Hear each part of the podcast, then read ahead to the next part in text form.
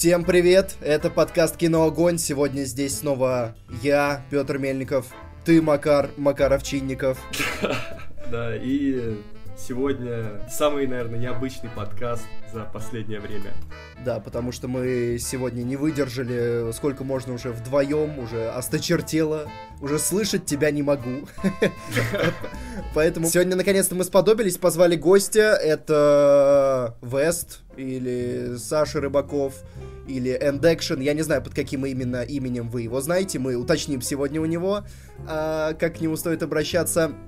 Э, кстати, если вы не подписаны на его блог, то рекомендую. Это один из лучших киноблогов из тех, что пока не набрали свои сотни тысяч подписчиков. А, теперь, когда мы закончили с рекламной частью, скажем, что он сегодня подойдет разобрать с нами «Бегущего по лезвию 2049». Макар, мы же с тобой тоже посмотрели фильм. Да, мы посмотрели фильм, и мнения немножко разделились, я бы сказал. Не знаю, насколько немножко, потому что... Э, потому что сегодня будет батл. Э, оставим его наконец, а пока давай, как обычно, к новостям. Окей, да. Кстати, э, подожди, прежде чем мы начнем с новостями, я скажу, э, мы выкладываемся, как вы знаете, на iTunes, э, мы выкладываемся в группе ВКонтакте, э, с этого выпуска нам подсказали в комментариях, мы выкладываемся на подстере, по-моему, так называется сайт, э, подписывайтесь там, если вам удобно, я не знаю, это нам подсказали. Владимир там зарегистрировался. В общем, переходите туда, слушайте там, если вам удобно. Вот все, что я хотел сказать. Да, мы, мы всегда идем навстречу. Да, и открываем новые платформы. Можете зарегистрировать свою платформу, где можно выкладывать подкасты. Мы будем их туда выкладывать, даже если мы будем единственные. Да, и лучше, чтобы это было бесплатно. И сразу, чтобы миллионы слушателей подтягивались. Давай к новостям. Э, Люк Бессон написал э, сценарий для продолжения фильма «Люси». Я, откровенно говоря, не уверен, что хочу это посмотреть. Я не смотрел первую, точнее, как, я видел нечаянно концовку, мне это не очень понравилось, и я вообще не люблю, когда Скарлетт Йоханссон бегает и всех мочит. С вот этим каменным лицом, да? Как, да. как Сергей Светлаков в фильме «Камень». Я не понимаю, почему... А, нет, я понимаю, почему она продолжает это делать. Вот тут написано, что фильм собрал почти полмиллиарда долларов. Не по делу, не по делу. Но я не фанат этого, но, и опять же, у них убытки по Валериану, фильм, фильм, который стоил 210 миллионов, собрал что-то чуть больше своего бюджета, 220, а с учетом рекламы там больше 100 миллионов долларов у них потери, и поэтому компания... Они пытаются сейчас хвататься за все, что может принести деньги. Да, компания э, сокращается и будут сосредотачиваться на более прибыльном, даже на местами на ТВ фильмах. И сиквел Люси в этом смысле может быть такой, э, таким, такой ниточкой к большим деньгам, одной из последних для корпорации Бессона Европа Корп. На что они вообще рассчитывали? Ну, Валерия, они серьезно думали, что они окупят 200 миллионов долларов? Особенно учитывая, что там Дэйн Дехан и Кара Делевинь. То есть, если бы там еще, я не знаю... Блин, даже если бы это был, ну, прям реально крутая история, которая заслуживает миллиардов, ну, просто люди бы посмотрели на этих актеров, и не то чтобы это плохие актеры, но они явно не... Это не при... Не привлекают, да. Это как бы не сразу... Ты не понимаешь, глядя на Дэйна Дехана и Кару Делевин, что прям надо идти в кино. Я, кстати, смотрел Люси, э, один из тех фильмов, где я... Вот, вот весь фильм я сидел, с какого-то момента я хохотал. Э, но воспринимать серьезно этот фильм абсолютно невозможно. Там местами все очень плохо. А, и, и, и, и все на таких серьезных щах, как будто это защитники, как минимум. Да, поэтому двигаемся дальше. Будем надеяться, что у Бессона дальше будут светлые времена, но пока ничего не располагает к этому. Да, к сожалению. Джаред Лето сыграет основателя Плейбоя. На прошлой неделе основатель Плейбоя Хью Хефнер скончался. Э, довольно много было по этому поводу новостей, э, подборок много этих подборок я пересмотрел, конечно же. Э, ну, вот теперь, собственно говоря, пора запускать фильм, пока есть волна хайпа. Э, уже подобрали режиссера, это будет Брэд Ретнер. Вы его можете знать по третьей части Людей X. Ну, скорее, он, он, он сам себя подобрал. Ну да, это не лучшая характеристика, кстати говоря, но вот Джаред Лето это поинтереснее. Ну, да, только вот что-то тут фотки показывают Хефнера молодого и лето, и они не похожи вообще. Ну, может, просто надо борду сбрить. Постричься Да. по-человечески. Да не, я же, я видел его без бороды А, и, без, и без бровей. Ну, по крайней мере, э, есть, есть позитивные вещи в этой новости. Э, Джаред Лето побреется и пострижется. Наконец-то. И не в зеленый цвет перекрасится. Мне кажется, вот Фасбендер бы больше подошел по виду. Ну, сейчас, сейчас может случиться передоз Фасбендера э, в целом. Уже в последние годы он как бы он уже он по полной идет, а уж если и сейчас еще сюда, то не, ну просто точно. Фасбендер становится Николасом Кейджем а, по, по подбору фильмов. ну да, ну пока он не катится прям так масса, Ну но это он действительно, первый, и Кейдж тоже не катился сразу. действительно снимается везде, где предлагают в последнее время. Но это будет интересно. Как бы плейбой, вообще, это эпоха. Это много разных, я думаю, интересных историй. И наверняка связанных... 18 плюс обязательно, конечно, будет, завезут. Пи- пи- PG-13 фильм, правда, основателя плейбоя. Семейный такой, просмотр.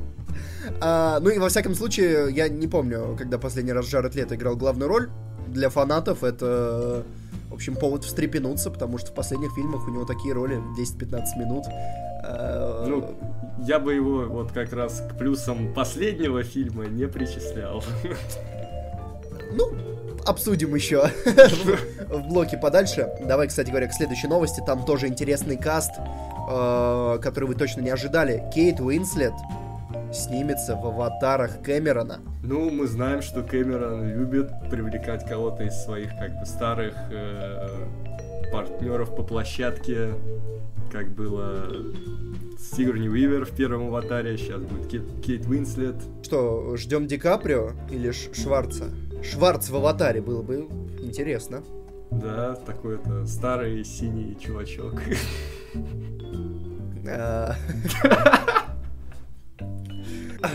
Ну, я понял. Следующая новость. А, Порадуемся за Кейт. А, Будет у нее роль наконец-то в блокбастере. А, Ну и посмотрим, какая у нее будет роль. А как-то ты, ты дивергенты, ди- ты дивергенты не считаешь блокбастерами?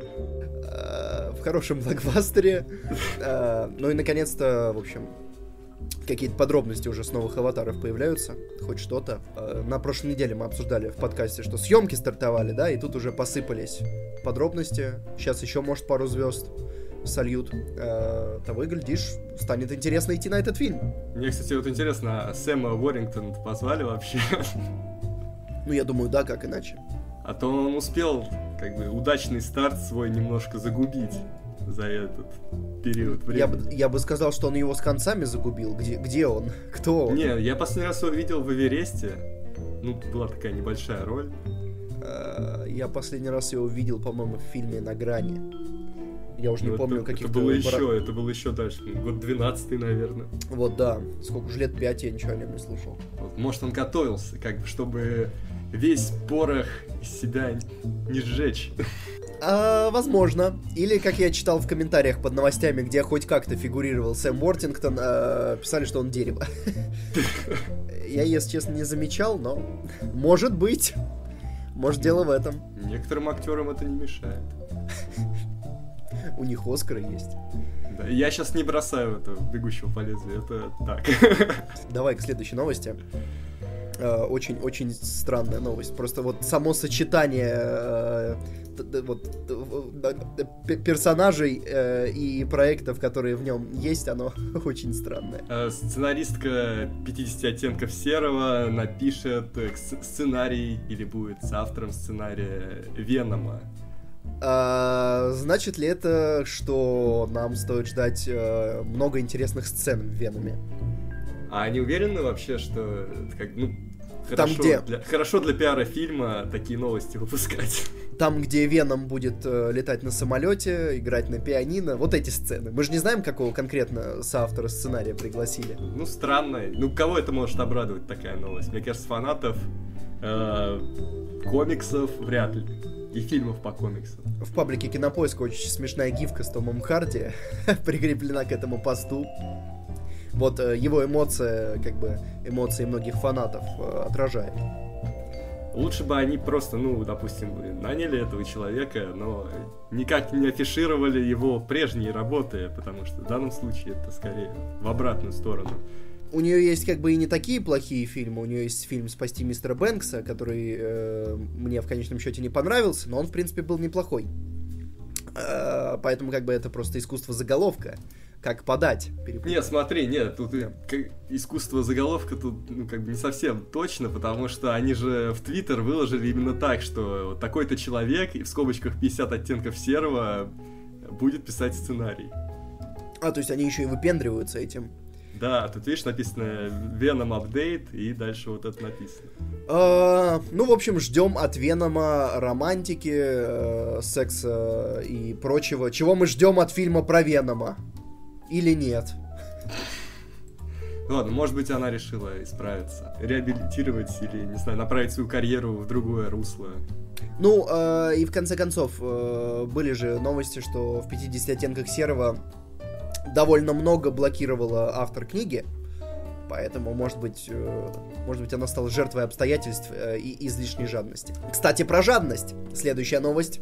Иностранным фильмам не придется платить 5 миллионов за прокат в России – аплодисменты.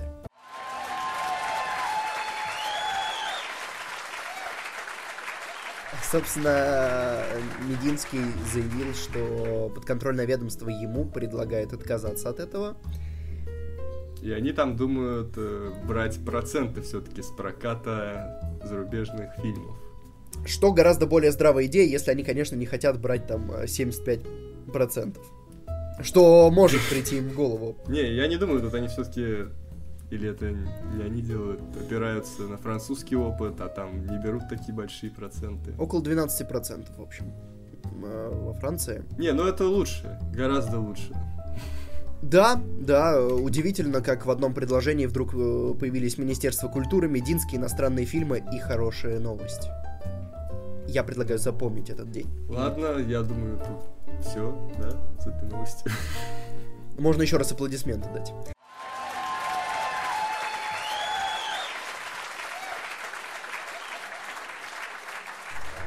Так что кто боялся, что фильм из Канского фестиваля он не сможет увидеть в кинотеатре или еще что-то, можете не переживать больше. Все-таки, все-таки увидим. Да, от темы малобюджетного кино переходим кино высокобюджетному. Там, тому, с которого как раз э, надо драть проценты нещадно. Да, новость про форсаж. Наша отдельная рубрика. Э, где-то, ну, прилично, правда, уже подкастов назад мы обсуждали, что Мишель Родригес недовольна тем, как обращаются с женскими персонажами в «Форсаже», а теперь новый скандальчик. Э, случилось следующее. Э, «Форсаж 9» перенесли на год с 2019 до 2020. Связано это с выходом э, спин про Стэтхэма и Скалу. И Тайрис Гибсон, один из э, постоянных актеров Форсажа, крайне недоволен. Причем это уже не слухи, э, это уже не шутки, как было в случае с Родригес. Это уже очень серьезно, потому что он э, написал агрессивный пост в Инстаграме. Вот у людей как начинает это подгорать, когда уходит работа. У тебя вроде есть ну, стабильная работа, а тут бац и ее а тут переносят. Приходят какие-то лысые и начинают ее отбирать. Хотя ты и сам лысый, и в принципе то, тоже мог бы. А, по этой же причине, кстати говоря, и Вин Дизель недоволен. Я, кстати говоря, только сейчас понял, что Террис Гибсон же тоже лысый. То есть их там не три, их там четыре лысых. Почему просто не взять и не сняться где-нибудь еще? Да кто его куда возьмет-то, господи?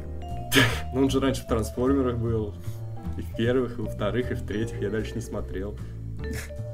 А, так э, давай процитируем, что он сказал. А, он, он обвинил не студию и даже не Джейсона Стэтхэма, потому что Стэтхэм может накостылять. Он обвинил Дуэйна Джонсона. не знаю, почему он подумал, что Джонсон не может накостылять, а, но Тут нет, кстати говоря, э, полной цитаты, давай я э, подстрочный перевод из Инстаграма оформлю. Поздравляю Скалу и твоего э, брата в законе, а.к.а. Э, 7 баксов продюсирующий партнер э, HH Гарсия 41 э, э, за то, что вы теперь делаете франшизу э, форсажей вокруг тебя. Э, ну, кстати, это здраво. Ну, то, что делает Скала. Да. Потому что из всех тех персонажей он, он и Стэтхэм единственные, кто остались реально интересными персонажами. Да, даже несмотря на то, что персонаж Стэтхэма это позорище для вселенной Форсажа, а, ну, точнее, то, как он от злодея, убив несколько близких людей, вдруг стал а, своим. Казалось бы. Ну, они поняли, что нельзя такого харизматичного актера отпускать. Конечно. Так И вот. Несмотря а- на некоторые моральные принципы. решили хайповать. Но Тарис Гибсон на этом не останавливается, он продолжает. И э, в отличие от тебя, Дуэйн Джонсон, э, или диджей, как он его называет, даже если они позвонят мне, я не удалю этот пост. Это суровая угроза. А, Вообще нехорошо так с продюсером своим разговаривать. Да, э, и он пишет, что теперь это уже не о хэштег «быстрая семья», а теперь это о команда Дуэйна э, хэштег. Он пишет, не сделать ли вам следующие спасатели Малибу? А, тут такое, как бы надо было харизматичнее отыгрывать или больше стараться, тогда бы о тебе сняли спин -офф. Ему так не кажется? Да, логично. Тогда бы он поехал со скалой, а не Стэтхэм. Ну и меня пока поражает то, что в Форсаже почему-то права качают те актеры, которые, если вот сейчас Форсаж закончится, они как бы никуда и не попадут. То есть Тайрис Гибсон, Мишель Родригес, э, кончится Форсаж, где будут эти люди? Мишель Родригес может сниматься у э, этого другого Родригеса. Роберта Родригеса. Или может попросить еще одну часть э, Обители Зла. Да, не, у Вин, не, Вин Дизелю он сейчас ну, уже нет, не возмущается, у него появилась вторая франшиза такая, ну, более-менее прибыльная, конечно, не такая, но... Стражи Галактики? Нет, 3 икса. А, Они же там собрали тоже полмиллиарда или около того. Ого, то есть ждет э, нас четвертая часть? Ну, конечно. Ужас. А, Но э, давай сделаем сейчас. Смотри, смотри, как сейчас оформим переход. Но как бы они ни сделали новые 3 икса, Оскар они не получат. В отличие от Дюнкерка. Дюнкерк уже начал борьбу за Оскар, как бы заранее. Вот, вот так вот, да? Как бы Да. кто рано встает, тому Академия подает, между прочим. И рассылает э, академикам копии 4К Ультра HD фильма Дюнкерк. Э, что является практически лучшим на данный момент вариантом, вариантом для домашнего просмотра. А, в чем фишка? Кто-то сейчас подумает, что подлизываются. Это нормально. Практически все фильмы, которые получают Оскар, они хорошо в свое время подлизываются. Даже этом- более, более того, э, кто не подлизывается, тот по сути не получает, потому что если вы знаете, не знаю, слышали, не слышали, ну, по крайней мере, после последнего Оскара была такая тема, было много разговоров, что академики не видели очень много фильмов из тех, что были представлены в номинациях, поэтому эти фильмы просто ничего и не получали. Между прочим, кстати говоря, а, я так понимаю, что рассылать будут ну, вряд ли цифровую копию, потому что это самоубийство э, для студии, потому что пиратство тут же польется. А, я так понимаю, что будут рассылать на носителях. Ну, а как еще, там же это 50 гигов. Да, а, собственно говоря, в американской киноакадемии более 8 тысяч человек. Это, это копеечка. Это копеечище. Ну ничего, Дюнкерк уже собрал сколько там, полмиллиарда, нормально. То есть они Может, могут копеечку еще выкинуть. па- пару этих э, компакт-дисков. Ну, обычных компакт-дисков, кстати, тоже не хватит. Сколько, как они будут? Пересылать сразу на нескольких? Не, а потом они же могут вообще в конвертиках, не в упаковке, а в конверте по-дешевому. Не, ну тогда какой? Это только технически. Нет. Так не пойдет.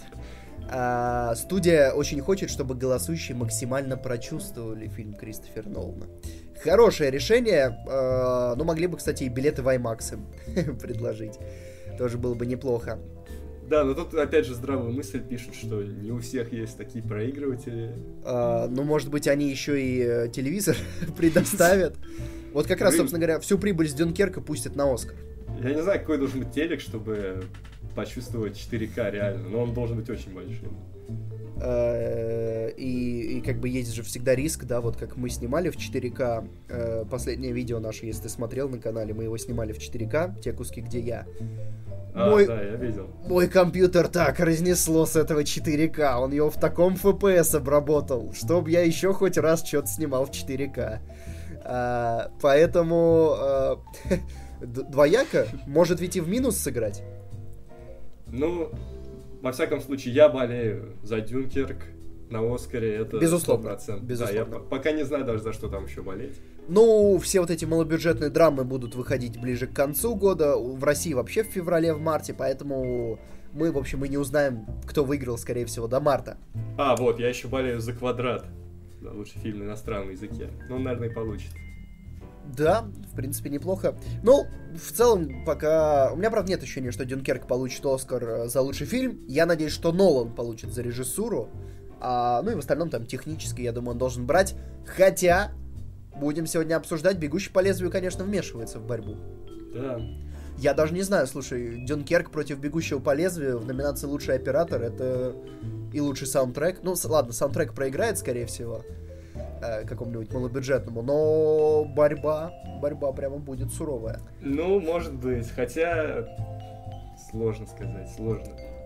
И это хорошо. Вот так неожиданно мы завершили эту новость. А, последняя новость на сегодня, перед тем, как мы перейдем к гвоздю программы сегодняшнему. А, если вы знаете компанию Вайнштейн, кстати говоря, тоже про Оскары, Э, компания Вайнштейн это компания, которая продюсирует более-менее все фильмы, которые претендуют на Оскар. Если есть потенциал Оскара, это к Вайнштейнам. Ну и все фильмы Тарантино. Давай я даже процитирую, э, какие фильмы они продюсировали в прошлом году, чтобы вы поняли. Э, они продюсировали фильмы... Кстати говоря, это фильм этого года, «Ветреная река», ну неважно. «Золото», э, основатель Лев, который как раз получил кучу номинаций, э, Стрит, чтобы это ни было, э, сериал «Война и мир» э, английский, фильм «Джейн берет ружье» с Натали Портман, а, а до этого «Омерзительную восьмерку», шефа Адама Джонса, «Левшу», «Макбета». В общем, плюс-минус э, все фильмы в Голливуде продюсируют Вайнштейны. И вот тут внезапный, действительно очень внезапный э, сексуальный скандал. В общем, э, есть э, два, два брата. Два брата стоят во главе органи... ну, компании Вайнштейнов. Харви и Боб Вайнштейны. И вот Харви уволен из собственной компании из-за сексуального скандала. Нехорошо. Нехорошо. Но вообще с этим в Голливуде все очень серьезно. Спросите у Полански, если не верите. Его там уже по какому разу обвиняют. На этой же неделе была новость про Полански. Да, снова обвиняют. А, обвинения в домогательствах от бывших коллег и сотрудников. На протяжении нескольких десятилетий Вайнштейн заставлял жертв молчать, выплачивая денежные компенсации. И да, я снова только что слово в слово процитировал абзац кинопоиска. Ну, почему вот люди вроде в Голливуде, да, вот можно делать все проще. Как бы ты богатый человек, ты можешь найти себе девушку. Ну, то есть какие проблемы? Я тоже не понимаю. прибегать к радикальным методам? Можно в конце концов делать как э, Ди Каприо, если помнишь. Э, в свое время была новость феерическая. Я очень долго э, с нее хохотал, когда Ди Каприо э, вечером был замечен заходящим в клуб, покинул его в сопровождении, в сопровождении десятка моделей. Вот, вот так делается это. Ну, вроде вот пожилой человек, а где опыт-то? Ну, э, слушай, может быть, как бы э, он, он же там с 70-х, да, в, в продюсерском бизнесе. Молодой был, горячий. А, Глупый. какие-то прям очень э, старые обвинения. А, непонятно, но видишь, бывшие коллеги, то есть уже э, очень крепко, видимо, след этот тянется давно куча вопросов, куча вопросов, потому что, как ты и сказал, есть же тысячи, тысячи способов, э, как это сделать по изящнее. Да, все. Мы не будем обсуждать эти грязные похождения. Э, но, если что, к этому можно привлечь сценаристку 50 оттенков. Нет, не будем. Давай лучше перейдем к, к фильму, к «Бегущему по лезвию 2049». А, и вот, Макар, ты чувствуешь это? Мне кажется, мы больше здесь не одни. Да, есть такое ощущение. Привет, Вес здесь. Мы хотели тебя представить, а ты ворвался. Видишь, да. Я, я иногда так делаю. Но лишь иногда. Скажи мне, кстати говоря, как тебе э, привычнее, если мы будем э, обращаться к тебе как к Весту или как к Александру?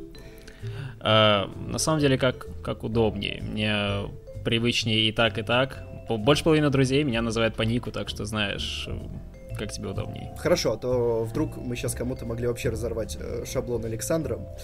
А, собственно, э, зачем мы здесь собрались? Мы собрались, чтобы обсудить «Бегущего по лезвию 2049». А, Вест, у тебя есть отличный разбор на первый фильм. И я так понимаю, ты вообще один из главных специалистов э, в России по первому «Бегущему по лезвию». Вау, спасибо, конечно, за главного специалиста. Мне действительно приятно, если, если вдруг это действительно так. А... Но и не ручаюсь. Ну, кстати, заметил, в последнее время стало довольно модно разбирать первого «Бегущего ну, по лезвию». Да, и вообще видео эссе стали попсой, но это другая тема уже. А, да, я, я, во всяком случае, когда я посмотрел первую «Бегущую по лезвию», я не был сильно впечатлен чем-то. Вот после твоего обзора я уже что-то понял, что там к чему и про что этот фильм, и в чем его фишки. Да, ну а опять же, мы с Петей говорили, что мы как бы немножко сошлись во мнениях по первому фильму, то, что мы его уважаем, мы ценим, какие там были идеи, как это все интересно сделано, придумано, снято, но смотреть его, ну, немножко скучновато уже вот в наше время. Э, мне кажется, он просто идейно и в какой-то степени структурно опередил свое, мнение, э, свое время, но мне кажется, темп у него такой, какой нужен для такого типа фильмов, потому что нуарный детектив не может быть быстрым, он не может быть динамичным. Он всегда последовательный и всегда очень медленно и неторопливо раскрывает свои карты. К тому же, э, детективная часть в первом «Бегущем по лезвию» и вообще сюжетная часть, она сведена, сведена к минимуму, поэтому здесь больше такая артхаусная часть. Так что, да, я согласен с тем, что его скучно смотреть из-за того, что сам сюжет представлен в виде очертаний, а в том, в остальном, мне кажется, он актуален до сих пор. Это да. Ну, по крайней мере, его глазами приятно смотреть, во всяком случае. Да, да, да. Он и визуально свое, вре- свое время опередил, да. И, собственно, давайте уж тогда от этого сразу переползем ко второй части. И сразу, наверное, надо предупредить, что будет со спойлерами. Если вы еще не смотрели фильм, то срочно отключайтесь. Будут спойлеры. Много. Начнем, э, как мы обычно, по трем показателям оцениваем фильм. Начнем с атмосферы, как я напомню на всякий случай, что в атмосферу входят э, и операторская работа, и саундтрек, и, собственно говоря, неуловимая химия, э, которая остается вне этих технических показателей. Так вот, про атмосферу, ну, картинку в «Бегущего по лесу 2049» тоже очень приятно смотреть глазами.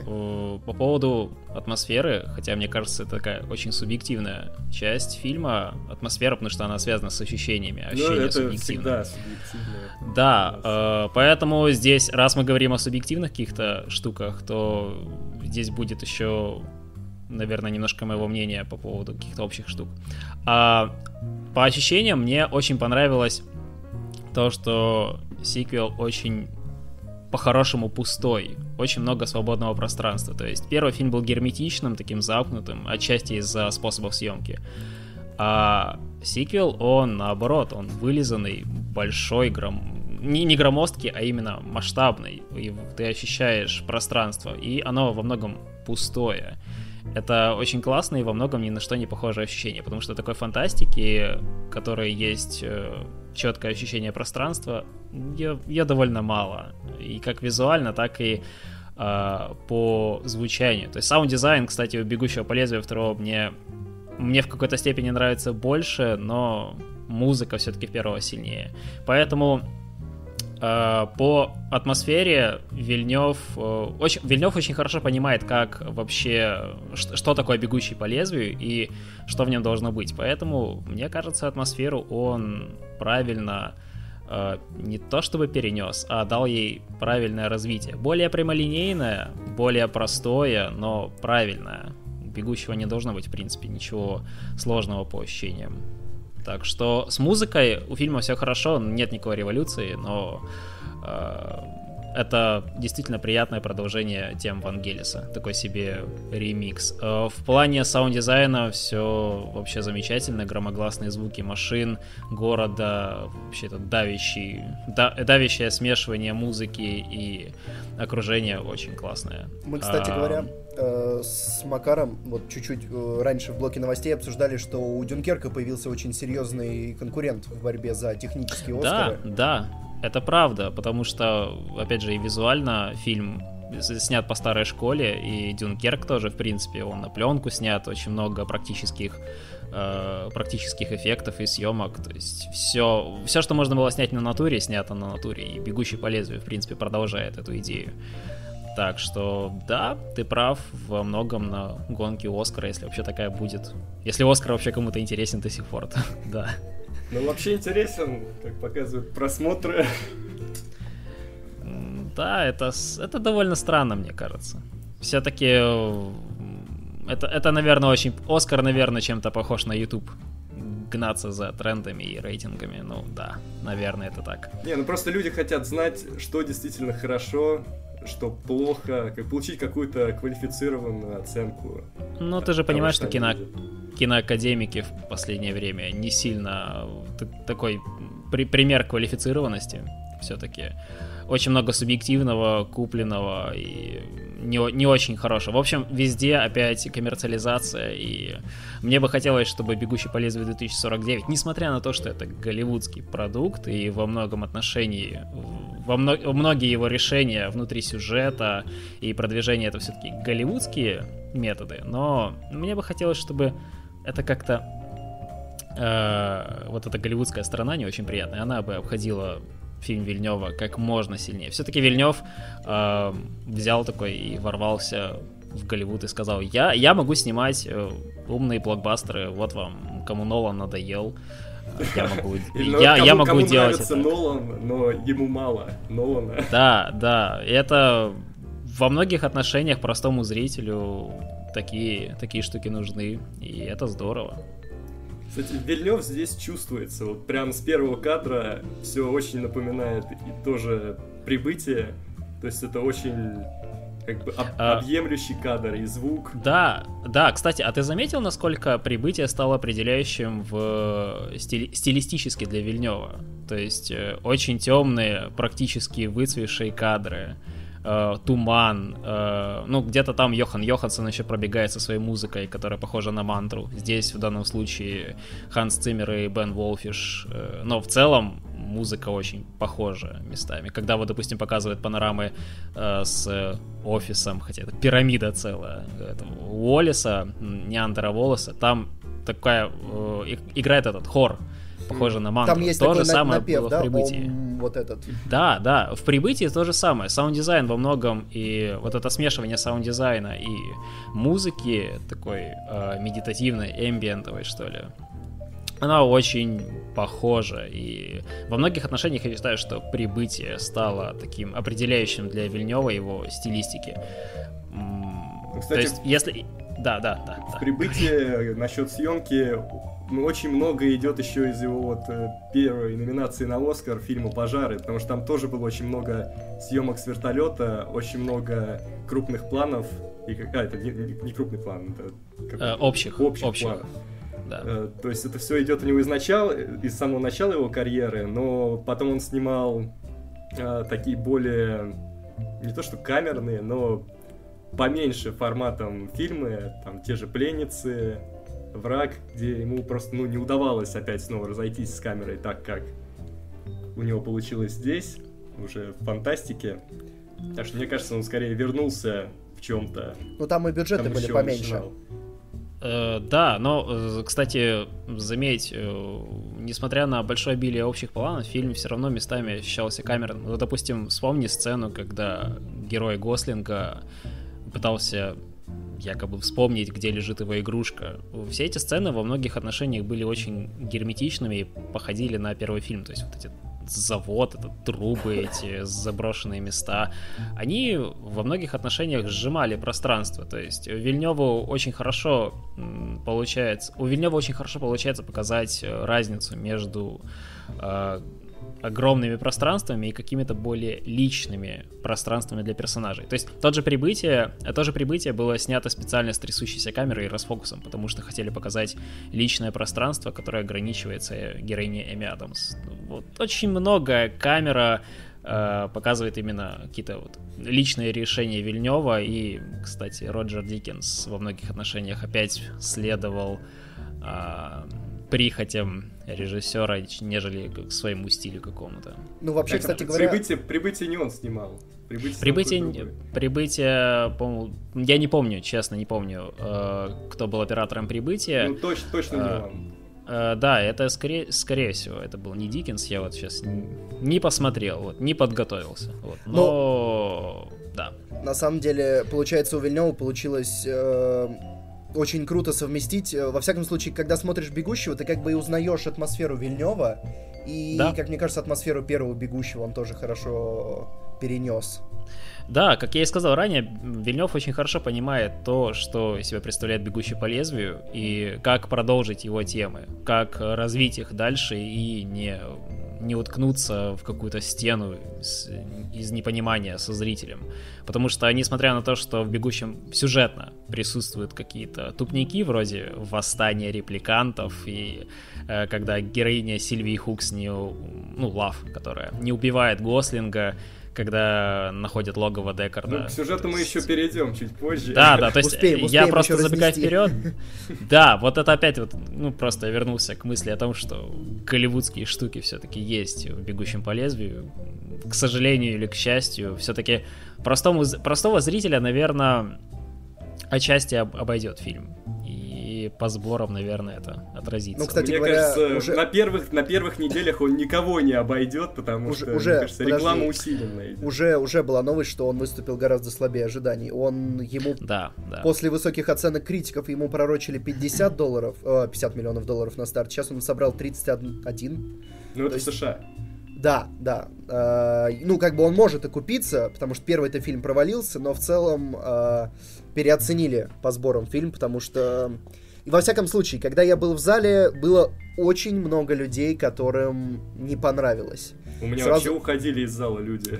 Сразу после того, как фильм ну, закончился, да, самое громкое слово, которое было на титрах, это было слово «говнище» э, от уходящего уже человека как, какая у жизни у этого человека, что «Бегущий по лезвию» для него вот таким, таким фильмом оказался.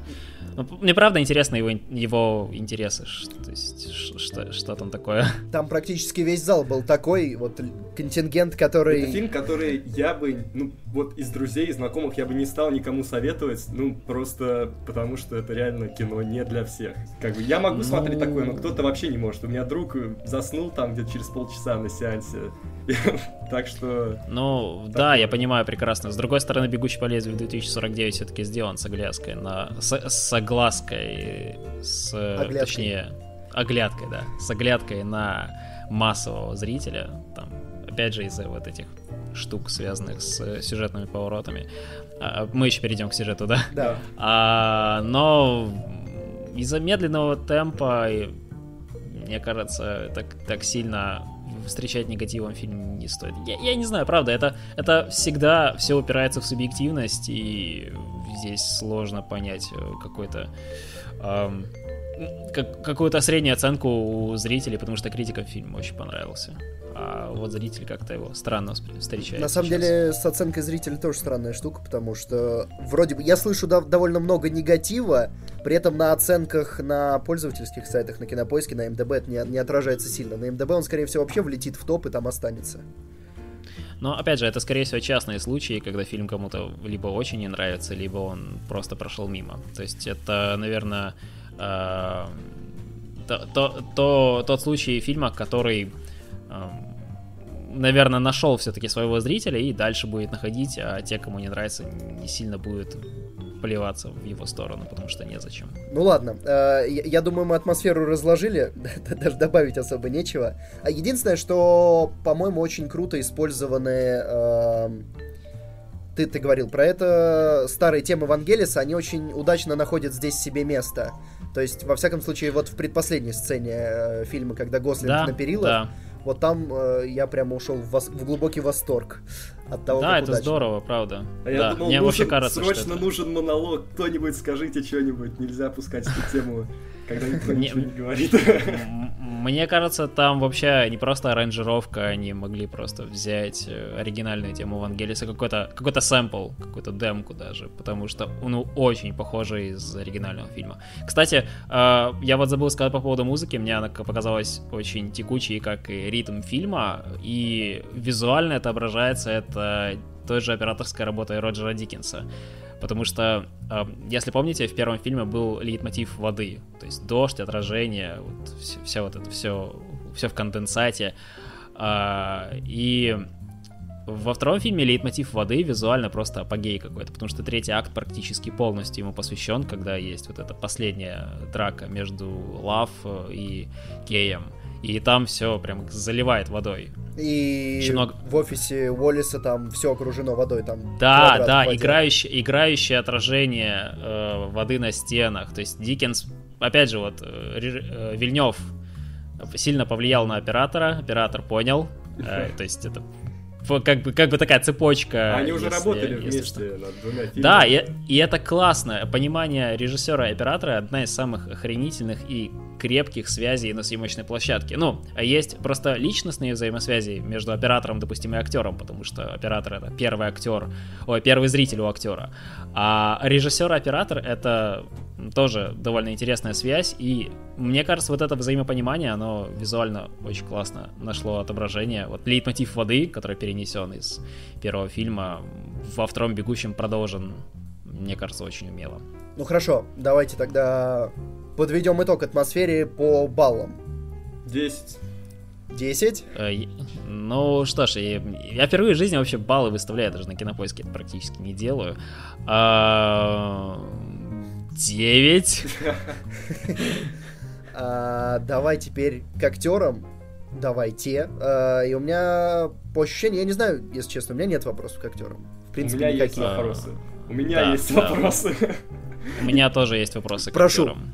Первый к Джареду Лето. Ну, я даже не знаю, это его вина или просто его персонаж так прописан. Но такое чувство, что он сбежал из Far Cry 3, потому что в таком как бы серьезном фильме, где все, ну, атмосфера, детали, камера, и он абсолютно как будто карикатурный персонаж. То есть он а, такой весь да. поехавший, он владелец корпорации, он сыпет какими-то псевдофилософскими речами. То есть, не знаю, мне это не понравилось. С другой стороны, очень хорошо, что ему дали мало экранного времени, потому что он такой пассивный антагонист э, и практически никак не взаимодействует с э, главными героями и просто раздает приказы направо и налево. Такой, ну, он благодаря своей актерской игре такой, я буду раздавать приказы своим ангелам и, и все. И вот он настолько высоко на своем Олимпе. И эта претенциозность в его игре, она в принципе имеет место быть, но да, да, она местами слишком претенциозна. Я, я ожидал больше. Мне кажется, тут дело не столько э, как раз в Джареде Лето, сколько в том, какой у него персонаж, потому что он, он в принципе, играет персонажа, а персонаж довольно странный. Некоторые действия персонажа э, э, в зале хохотали в этот момент. Э, я удержался, но это все равно было довольно странно. Та сцена, где он новорожденного репликанта целует, потом убивает. Я понимаю, к чему это, о чем это, но, но сколько можно. Это было в первом бегущем, это было в чужом. И... Когда есть Ридли Скотт, обязательно надо целоваться. Да. Ну, мне, мне кажется, просто Ридли Скотт мимо пробегал в этот момент и вот повлиял. Да, но с другой стороны, визуально Джаред Лето является таким тоже, тоже вот продолжением идеи Тайрелла, который лишился глаз, а Уоллес теперь слепой. А, ну как слепой? Мне кажется, он не совсем слепой. -то. Ну у него есть вот эти летающие штуки, которые позволяют ему, наверное, видеть вообще все. Но вот, вот мне кажется, что с персонажем Джарда Лето не все плохо, просто его в какой-то степени ему можно было дать больше описательных элементов, либо, либо каким-то образом дать понять зрителю, почему он такой, то есть какой-то бэкграунд для него. У Уоллиса слишком мало бэкграунда, и не из-за того, что у него мало экранного времени, а из-за того, что не, нет в принципе какой-то экспозиционной заметки о том, что он вот, вот он, он вот такой потому что и все. Вот фильм игнорирует это. И с одной стороны это хорошо, не тратится время, с другой стороны хочется немножко больше информации об этом персонаже, чтобы понять, почему вот он такой витающий в облаках и вообще не, не здесь, не на земле. И пыточную мог бы поближе построить. Да, да, наверное. Вот. И вообще, чего ты на земле торчишь, если в колониях-то здорово. А, ну, поехавший. Вот, потом, я не знаю, согласитесь вы, нет, но мне кажется, Райан Гослинг, не знаю, не то чтобы он не доиграл, но как будто бы он не всегда попадает. Я, по крайней мере, я не могу ему сочувствовать, потому что он ходит э, с каменным лицом весь фильм, иногда на нем что-то проскальзывает, но вот на мне, как на зрителя, это никак не отражается. Я, кстати, вот тут в корне не соглашусь. По-моему, он как раз сыграл отлично, потому что, ну, в конце концов, он репликант, и он ходит более-менее каменный только в первой половине фильма, и вот как только начинается уже развитие у героя, вот где-то с этого момента он уже начинает э, играть на полную. Mm, да, и кстати, мне кажется, что Гослинг снова играет водителя из драйва. Да, вот это тоже мысль вот. меня проскользнула. И каждый раз, когда он стоит окровавленный в неоне, где-то там рев он тоже проходит и плачет от радости. Э, с другой стороны, из-за того, что у Гослинга и его персонажа такой ограниченный набор эмоций, которые он может отыгрывать, в частности, из-за того, что он репликант, э, мне, мне, мне лично показалось, что это подходит фильму, и то, что все Просто, когда начинается расследование, кстати, вот этого элемента было очень мало в первом фильме, а, в сиквел не игнорирует расследование, да и вообще детективную часть. А, вот это отсутствие эмоций у Гослинга, какая-то холодность в нем, она, в принципе, подходит. Не отвлекаешься на его какие-то личные штуки. Когда речь заходит о тех же воспоминаниях, да, ты, ты начинаешь проникаться хотя бы, хотя бы отчасти тому, что происходит у него в голове, какой-то эмоциональный скачок. Тем более и... в ключевых да. сценах, когда надо, он играет хорошо. Как э, когда воспоминания, он узнает, что оно настоящее, когда условно он уже стоит, смотрит на девушку там на улице, кадр, который был на постерах. А вот в этих сценах он уже как раз очень хорошо играет. Не знаю, может быть, я думал, будет какой-то более бруталь... брутальный типаж. Хотя, с другой стороны, я понимаю, почему они не сделали брутальный типаж. Потому что тогда все думали, что они пытаются сделать второго Харрисона Форда да, части. и либо, либо просто Гослинг э, сбежал э, из какого-нибудь ромкома в очередной раз, где он очень брутальный и вообще шикарный мужчина. А, кстати, мне кажется, что Декард в первом фильме, наоборот, очень оляпистый и беспомощный. Он часто падал с одного удара и ждал, когда его снова поднимут и Не, ну он все равно, когда он э, разговаривает, когда он что-то делает, куда-то идет, да, видно, да. что он э, да. скорее сильный человек, чем... Да, но вот именно в плане боевых, я сразу вспоминаю просто про то, как Декард э, практически с одного панча упадал на землю и лежал, не давал отпор, это было довольно забавно. Во многих отношениях мне, кстати, нравилось, что в «Бегущем» что-то... Вот, что он не Супермен. Ну, да, что-то, что-то, наверное, работало не так, как ты ожидаешь. Вот, в частности, Декард, которого ты хочешь воспринимать как э, сильного э, и который, который может постоять за себя в сложных ситуациях. А нет, он просто получает по мордасам ну, и, и как, валяется Как, например, земле. Э, в последней э, битве, когда он просто драпает. Он как бы не пытается да, бороться, да, он просто да, драпает. Да. А, кстати, вот, вот по... тебе вопрос как фанату первого фильма Декард Нексус или человек? Вот это, кстати, очень хороший вопрос. Э, сюжетно второй фильм дает еще больше информации в этом плане. Он скорее опять окей. дает выбор. Вот этот фильм. Да, вот опять, опять вот опять выбор. вот этот выбор, да. Э, окей, я счит... давайте, наверное, так. Я считаю финальный Final Cut у первого фильма таким вот финальным завершенным творением, на которое стоит опираться. В нем присутствует э, сон единорога который который, собственно, является запрограммирован. То есть сны у репликантов, они запрограммированы. А, в конце фильма Гав дает понять, что за Декардом и Рэйчел будут охотиться и оставляет э, Единорожика как раз, по-моему, нет? Единорожика, ори- да. оригами, да. Оригами единорога. Собственно, вот этот символ складывается в одну простую мысль о том, что Декард репликант. А я смотрел Но... театральную версию. Да, да, вот именно. Есть театральная версия, и многие, вот интернациональная театралка, она во многих отношениях тоже считается каноничной.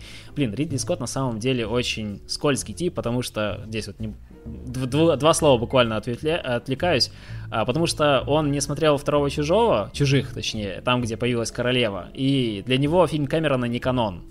И вот он просто мастер создавать два канона внутри одной вселенной, поэтому мне кажется. Э, Но он не мастер их развивать на самом деле. Да, да, вот это тоже проблема Скотта. То есть э, здесь можно долго дискутировать. В общем, мне кажется, что э, Декард все-таки человек, но Тайрелл его специально свел с Рэйчел, чтобы посмотреть, что будет, если человек и репликант без э, ограниченного срока жизни, причем с репродуктивной способностью, у них вот что-то может получиться. То есть что из этого будет? Эксперимент. А зачем При, так причем? Та... Нельзя было просто оплодотворить и все? А, ну, конечно, да, в мире будущего и киберпанка бац и оплодотворил. Нет, все должно быть сложно и замудренно, причем сюжета бы тогда не было, ты что. А, и мне кажется, э, вот каким-то образом второй фильм выстраивает именно такую цепочку, и опять, да, он не отвечает прямо на вопросы репликант и Декард. Если Декард репликант, то кто его создал? Ограни- ограничен ли он по сроку жизни или нет, почему он стареет, и вот, вот очень много вопросов, на которые, к сожалению, вряд ли будут ответы, поэтому возьмем просто бритву Акама, самое простое решение будет самым верным, так что Декард человек, э, и все остальное, что было в первом фильме, это просто дым, который напускал Ридли Скотт для того, чтобы создать больше впечатлений и именно вот, вот сам, ту самую дискуссию. Благ, отчасти благодаря дискуссии первый «Бегущий по лезвию» популярен до сих пор. И последнее, что у меня есть по актерам, хотя это скорее так по деталям. Вы заметили, что в последнее время в кино, если женский персонаж отрицательный, то у нее челка на пол лба. Возможно. То есть это миссия Хотя... невыполнима 4, это вот меня... Кингсман, это теперь здесь. У меня, у меня, у меня Сильвия Хукс просто фаворит в этом фильме из женских персонажей, простите. Она мне очень понравилась как актриса, и это, это очень субъективно, кстати. Я, если что, прям ни, никому не стараюсь сейчас навязать. И, кстати, вспомнил, Робин Райт не хватило экранного времени очень сильно. Ну, вот э, есть ощущение, что она... Тоже персонаж-функция, то есть она как бы нужна да. была, чтобы да, провести да. какие-то сюжетные вещи. Да. Прич... И Маккензи Дэвис тоже такая. Я, кстати, даже... Вот, абсолютно. Кто, кто такая Маккензи Дэвис? Которая была э, репликантом, э, проституткой. А, да, да. У нее то же самое. Вот те же самые, те же самые функциональные затычки и вот эта старая мадам, которая говорила про восстание, вот то же самое. И, кстати, тема с восстанием никуда не развивается. Либо это такая... Ладно, так, все, переходим, такой... переходим в сюжет. Подожди, давай тогда, да, мы... давай выставим оценки актерам и, а. и как раз перейдем к теме э, сюжета. Эм... Шесть. Э, девять, десять я вот все время развиваюсь либо семеркой или восьмеркой, но персонажка действительно, она весьма убедительна, но самая слабая, наверное, часть фильма, одна из самых слабых. Очень сложно. Я, я не умею, правда, выставлять оценки, поэтому пускай будет 7. Вот, пускай. Так, теперь поехали к сюжету. Мы с Макаром немного да. до, до подкаста уже выяснили э, наши взаимопретензии. Что думаешь ты? Э, мне кажется, сюжет одновременно самая сильная часть фильма, и одновременно к нему тоже есть вот эти претензии, которых якобы не должно быть. Э, дело в том, что вот опять начну, наверное, издалека. Второй фильм начинает историю рассказывать, а не показывать. Первый фильм, наоборот, показывал, а не рассказывал. Это во многих отношениях смена правил довольно кардинальная. То есть это хорошее развитие, но это смена правил. Ну, и... скажем так, это это не сказать, что это минус или плюс, потому что я, как кинобыдло, я, например, не очень ловлю, когда историю показывают. Бывают вот А, такие косяки. Нет, это, это, это не минус. Это не минус, это особенность, это форма, и каждый выбирает вот именно эту особенность, то, что ближе ему. Здесь дело в другое. Из-за смены вот этого э, формата, назовем так, способа повествования, поменялись некоторые правила. И из-за этого фильм э, на- начинает внутри себя, э, внутри него начинают появляться вот эти ложные подсюжеты вроде того же восстания, которое никуда не ведет. Вот, кстати, И- можно я сразу выскажу претензии, Да. все, которые у меня накопились? А, вроде бы мы смотрим такой эпичный фильм, но весь его сюжет в двух предложениях. Просто Гослинг понимает, что он сначала сын, а потом, что он не сын, и фильм заканчивается. То есть мне, Да, мне и мало. первый фильм такой же.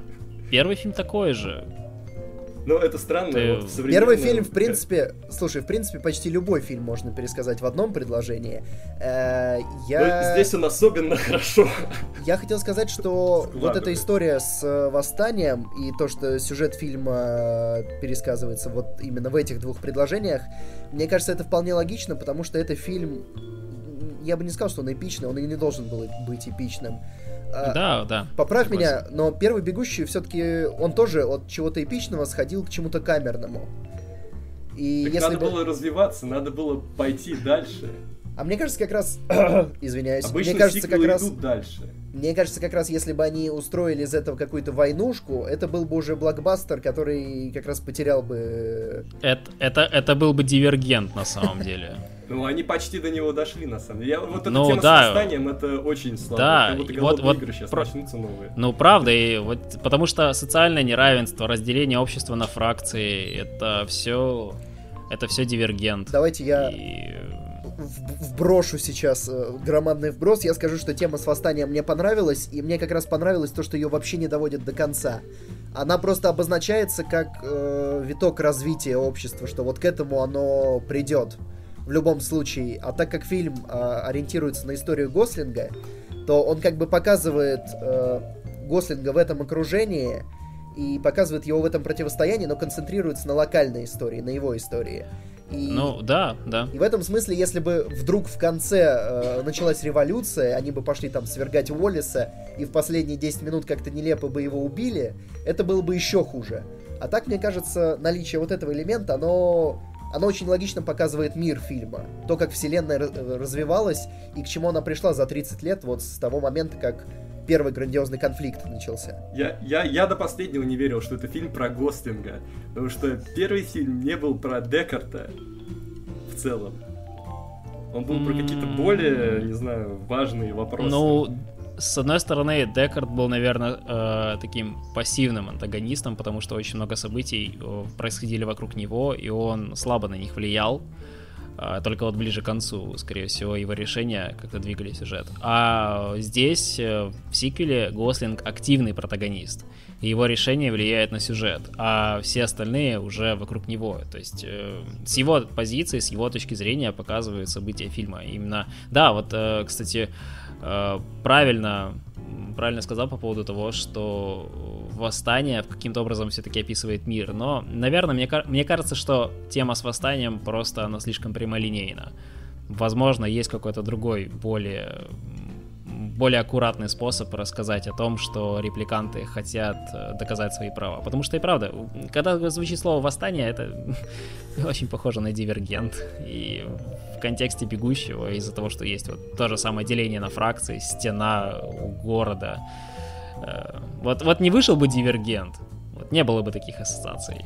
А так, видимо, просто было видимо, много, много антиутопий вообще было в последнее время. да, да, да. И, кстати, вот, наверное, ты вот сказал про антиутопию. «Бегущий по лезвию 2049» во многих отношениях приближается к э, вот ближе к антиутопии, наверное. То есть он совмещает в себе неонуар, киберпанк и вот уже антиутопию. Ну, это тенденция Вот времени. есть это, в отголос. общем. Тенденция времени, да. Вот опять же, влияние Голливуда на сюжетные аспекты во многих отношениях как-то с- что ли сковывало, чтобы, чтобы, пер- чтобы сюжет был более э, понятен для простого зрителя, чтобы не делать из э, одной простой истории Гослинга какой-то артхаус. Ну, кстати говоря, насчет более понятен зрителю, по тому, как люди э, реагировали в зале, не получилось. То есть они как-то на середине и, застряли. И, и хорошо, Потому и, что и хорошо. У фильма нет кульминации, вот в чем проблема. Если она даже есть, то она вообще не чувствуется. То есть все заканчивается, как будто обрубили на втором акте, а третьего акта нет. Э, не не А, согласен. пер- Да, первый фильм точно так же делал. У него, у фильма есть э, три акта, что у первого, что у второго. Просто из-за того, что ритм фильма такой э, текучий, из-за того, что есть медитативность, э, они, они очень сильно интегрированы друг в друга. Поэтому визуально, допустим, 2049 делит акты на цвет. Вот. Даже тот же сегмент с э, а, городом, где живет Декард, это вот конец второго акта, начало третьего.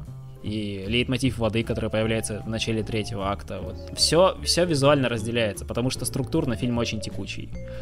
В принципе, первый фильм делал то же самое, только, только чуть слабее. Я, наверное. я, кстати, не соглашусь, что тут э, э, нет кульминации, потому что как раз в истории Гослинга, вокруг которой вертится сюжет, там все очень четко, потому что там есть э, экспозиция, мы его видим в начале, потом идет расследование, второй акт, потом он как бы приходит к тому, что он сын, с этого момента появляется в сюжете Харрисон Форд, а потом ему говорят, что он не сын, и он уже принимает дальнейшие решения. Вот это уже третий акт. То есть Но твист. нет момента, где зритель, где зрителя настигает катарсис. Меня не настиг катарсис. Я, я- меня настиг катарсис, когда, ну, когда ему говорят, что он как бы не, не сын, что это не его воспоминания. У меня, знаешь, у меня в голове было ха-ха, и все. Не знаю, в У меня внутри в этот момент было что? да, я, я, я сидел с открытым ртом где-то минуту, э, и как раз в этот момент прямо катарсис э, настиг. Мне просто было плевать на Гослинга, он меня не влюбил в себя. Ну никак. вот да, види- види- видишь, это субъективное, оно пов- повлияло на тебя. Это- Это, всегда, всегда есть такой риск, что тебе что-то субъективно не понравится, и после этого весь фильм, он как бы идет уже под откос. Вот, а про... Да, это, это нормально. Это, кстати, нормально. Я считаю, что это даже круто, потому что настолько разные впечатления от э, фильма с таким ритмом, это здорово. Вот про объективные вещи скажите мне, вот... эм, Декард говорит, что он не знает, где его дочь, а вот это лидер восстания говорит, что надо убить Декарда, чтобы он не сказал, где его дочь. П-п-п. Да, вот, опять а же, я не уверен, из-за что, того, что... они вообще каким-то образом сообщающиеся сосуды, что у них есть информация друг о друге. Просто Не, ну вообще она наверняка вдруг? знала, что он не знает. Они же прятали дочь без него.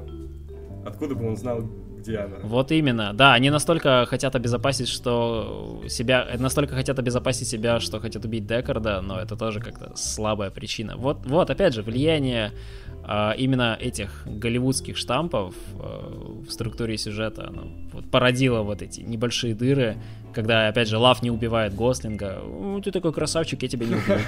Кстати говоря, во время фильма, э, я вот только сейчас задумался, почему она его не убила, во время фильма у меня очень логично сложилась четкую картинку, что он просто не был ей нужен. Ну, это как-то слабо тоже. Она репликант, она... Она, кстати, без, э, без угрызений совести недавно убила мадам. То есть просто взяла и, все. Там были конкретные цели. Здесь то же самое. А, обезопасить Уоллиса и, собственно, найти дочь. А, кстати, насчет дочери, кроме того, что она символ, какие практические возможности она дает? Вокруг нее сюжет А вот- строится, ну как бы держится на ней по большому Нет, счету. конкретно восстанию, что она даст? Способность к репродукции репликантов. Как? Кстати, вот это тоже странно, потому что как они... э, она, сим, она действительно символ, но... а, Почему это не сработало еще раз Уоллес с кем-то? Толь- Только один раз Э, получилось? Потому что Уоллес, Уоллес создавал репликантов бесплодными, он не Но знает. Ну, там же были старые репликанты, которые в восстании. Были. Э, Рэйчел просто уникальна в своем роде, и, э, скорее всего, для действительно для всех репликантов дочь Декарда и Рэйчел это это в действительности и правда символ символ надежды, но э, это не цель, это скорее один из, один из э, шагов, что ли, к этой цели, чтобы разгадать загадку. Потому что то, что пытается найти Уоллес, вот, э, секрет, э, плодородие репликантов, вот, вот это все возвышенное. То же самое пытаются раз, разгадать и сами репликанты. То есть, возможно, для этого. И, кстати, именно поэтому на нее так мало акцентов было. Это просто как сюжетная такая загадка была. И мало экранного времени у самой дочери было. Так что, в принципе, здесь все нормально. Просто качество связи местами из-за голливудских штампов, ну, терялось. В остальном все то, что касается детективной части, очень крепкие связи, и в целом нарратив очень последовательный и крепкий. Потому что им, скорее всего, придется открывать свое производство, основываясь на ее ДНК, если они хотят как-то от нее да, получить какую-то да, пользу. Да, вот, вот опять же, мы вот все это сейчас обсуждаем, а значит фильм сработал. То есть мне кажется, это именно в таком ключе можно рассматривать. Потому что есть, если есть обсуждение, то все Главное, хорошо. чтобы они не стали делать э, третью часть э, с восстанием, потому что вот тогда это будет вот да, это будет вот это очень вот плохо. дивергент. А пока все хорошо. Это будет дивергент.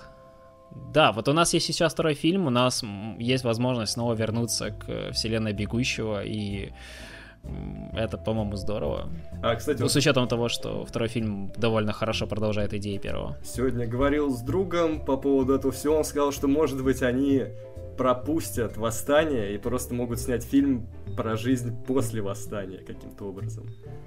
Кстати, хорошая идея. Мне кажется, таймскипы во вселенной Бегущего по лезвию могут стать э, довольно интересной. Не люблю слово фишкой, но пускай будет. Остается дождаться еще 30 лет Да, да. и смело идти в кино.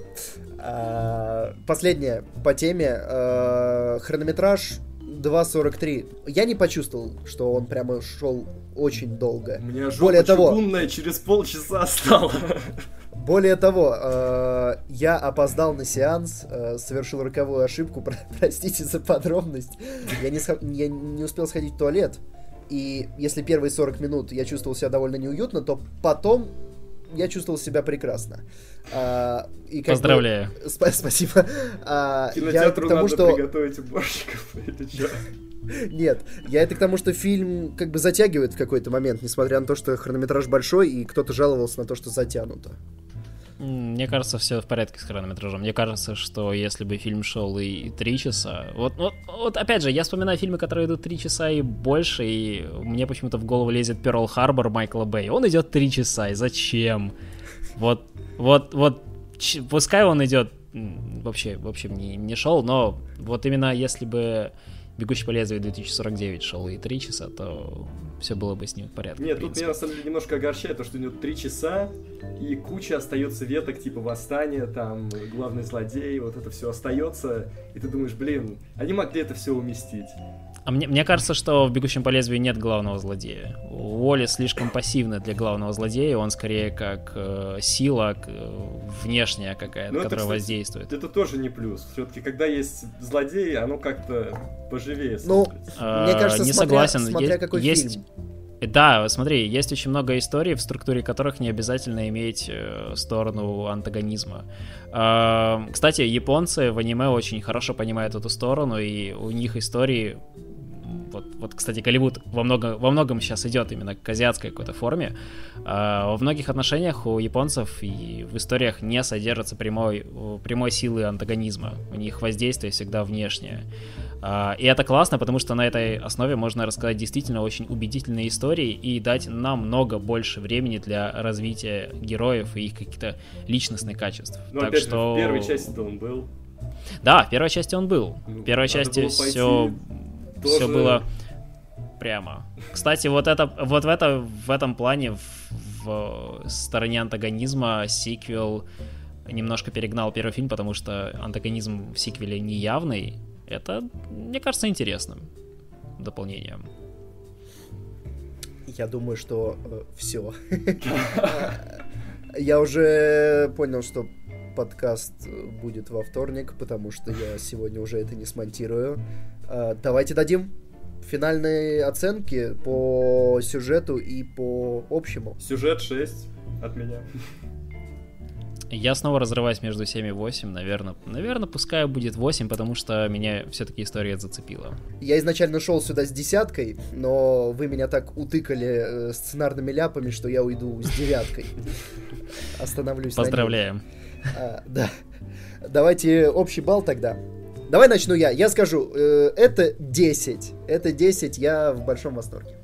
Я даже хотел пересмотреть, пойти в кинотеатр, но воздержусь, э, дождусь выхода. Э, я вот тут, теперь я метаюсь между 7 и 8. Ну, не знаю, у меня 10, 6, 6. Ну, наверное... Ну, пускай будет 8. На КП я поставил 8. Я, я ну, просуммирую, я доволен визуалом, звуком, то есть всей атмосферой, но как бы сюжет, актеры меня не очень порадовали. А я, наверное, не буду вы высчитывать среднее арифметическое, я, наверное, какую-то отдельную оценку поставлю. Раз я сегодня учусь ставить оценки фильмам, то в каком-то смысле это будет либо 8 или 9, вот между между этим. Скорее всего, 9, потому что мне была близка очень история и ее темы, и способы подачи, собственно, и визуальная часть фильма, которая, которая действительно потрясающая. Я в полном восторге от нее. А, и мне было приятно вернуться в мир фильма. С, причем, кстати, благодаря сиквелу, благодаря фильму Вильнева, я еще сильнее полюбил оригинальный Blade Runner. Поэтому, мне кажется, это дорогого стоит, так что пускай будет, наверное, девятка. Ну, что ж, э, на этом наш, судя по всему, близкий к полутора часам подкаст закончен. Э, мы сегодня уходим на саундтреке «Бегущего по лезвию». Большое спасибо тебе, Вест. Да, приходи За... к нам еще. Спасибо, что пригласили. Было, было приятно погостить и пообсуждать. Это взаимно. Да, э, спасибо. Ну и э, пока. Да, пока всем. До скорого.